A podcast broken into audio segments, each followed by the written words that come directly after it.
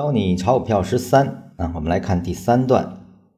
所谓主动被套，这里有两层意思。第一，介入不可能一下子完成，特别对于大资金来说，如果不采取主动带套的方法，怎么可能买到足够的货？那种号称从来不带套的，肯定从来没操作过大资金。但更重要的是，任何的介入都有一个主动的防护加入其中。这个防护就是从一旦变为不能搞，就立刻从买入程序中此退出。这个防护的启动是和任何盈亏无关的，只和当下的走势有关。在第一段中说了一个何为被动带套啊，就是盲目状态下的被套了。那么。这个说的什么意思呢？就是你没有什么体系啊，你无法判别市场的多空强弱，而只是凭着感觉、凭着别人的意见啊去进入的啊，所以说你就根本不知道如何纠错啊。这个在我们的实践中经常发生。我们的身边的朋友，你说给我来一只股票吧，那么你告诉他了，他也不知道为何买啊，呃，因为未来又不可预测啊。经常我遇到的问题就是。啊，让他去买个什么？他告诉我走到哪里，我就可以出了啊，止损多少啊？都会问这样的问题。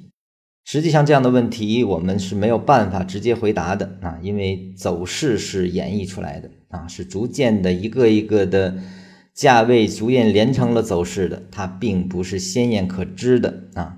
那么我们只知道现在这个位置是可以搞的啊，那么当它不能搞时候退出就可以了啊。至于那个时候是盈利还是亏损，实际上我们在前面啊从一开始是不知道的啊，我们只知道这个地方可能是有一些驱动力量啊，我们只需要观察这个驱动力量是否让走势延续而已。当它不延续的时候，是可以被第一时间知道，而后退出就好了的。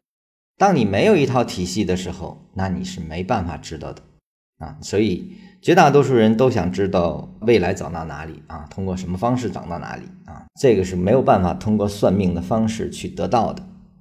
那么主动被套是何意呢？主动被套实际上呢，在我前面给的模型中啊，比如说大级别走好之后，我们用小级别逐步进入，那么小级别的调整实际上也是逐次展开的。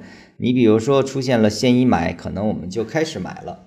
那么当它出现了盘整一买的时候啊，我可以再继续加。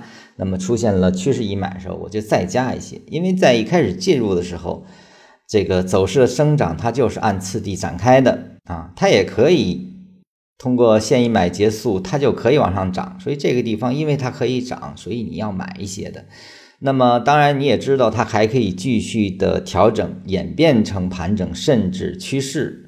所以你在一开始就要把资金规划好。那么现一买出现，我买了，那么上去了，那我是盈利的，只是买了少一些啊。那么但是它调整比较浅嘛，那么一般动能会比较强。